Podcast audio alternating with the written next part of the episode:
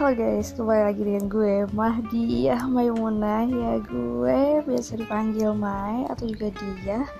Kali ini adalah podcast pertama gue, dan nanti ya gue selanjutnya akan membawakan podcast tentang tema-tema kesehatan dari segi preventif.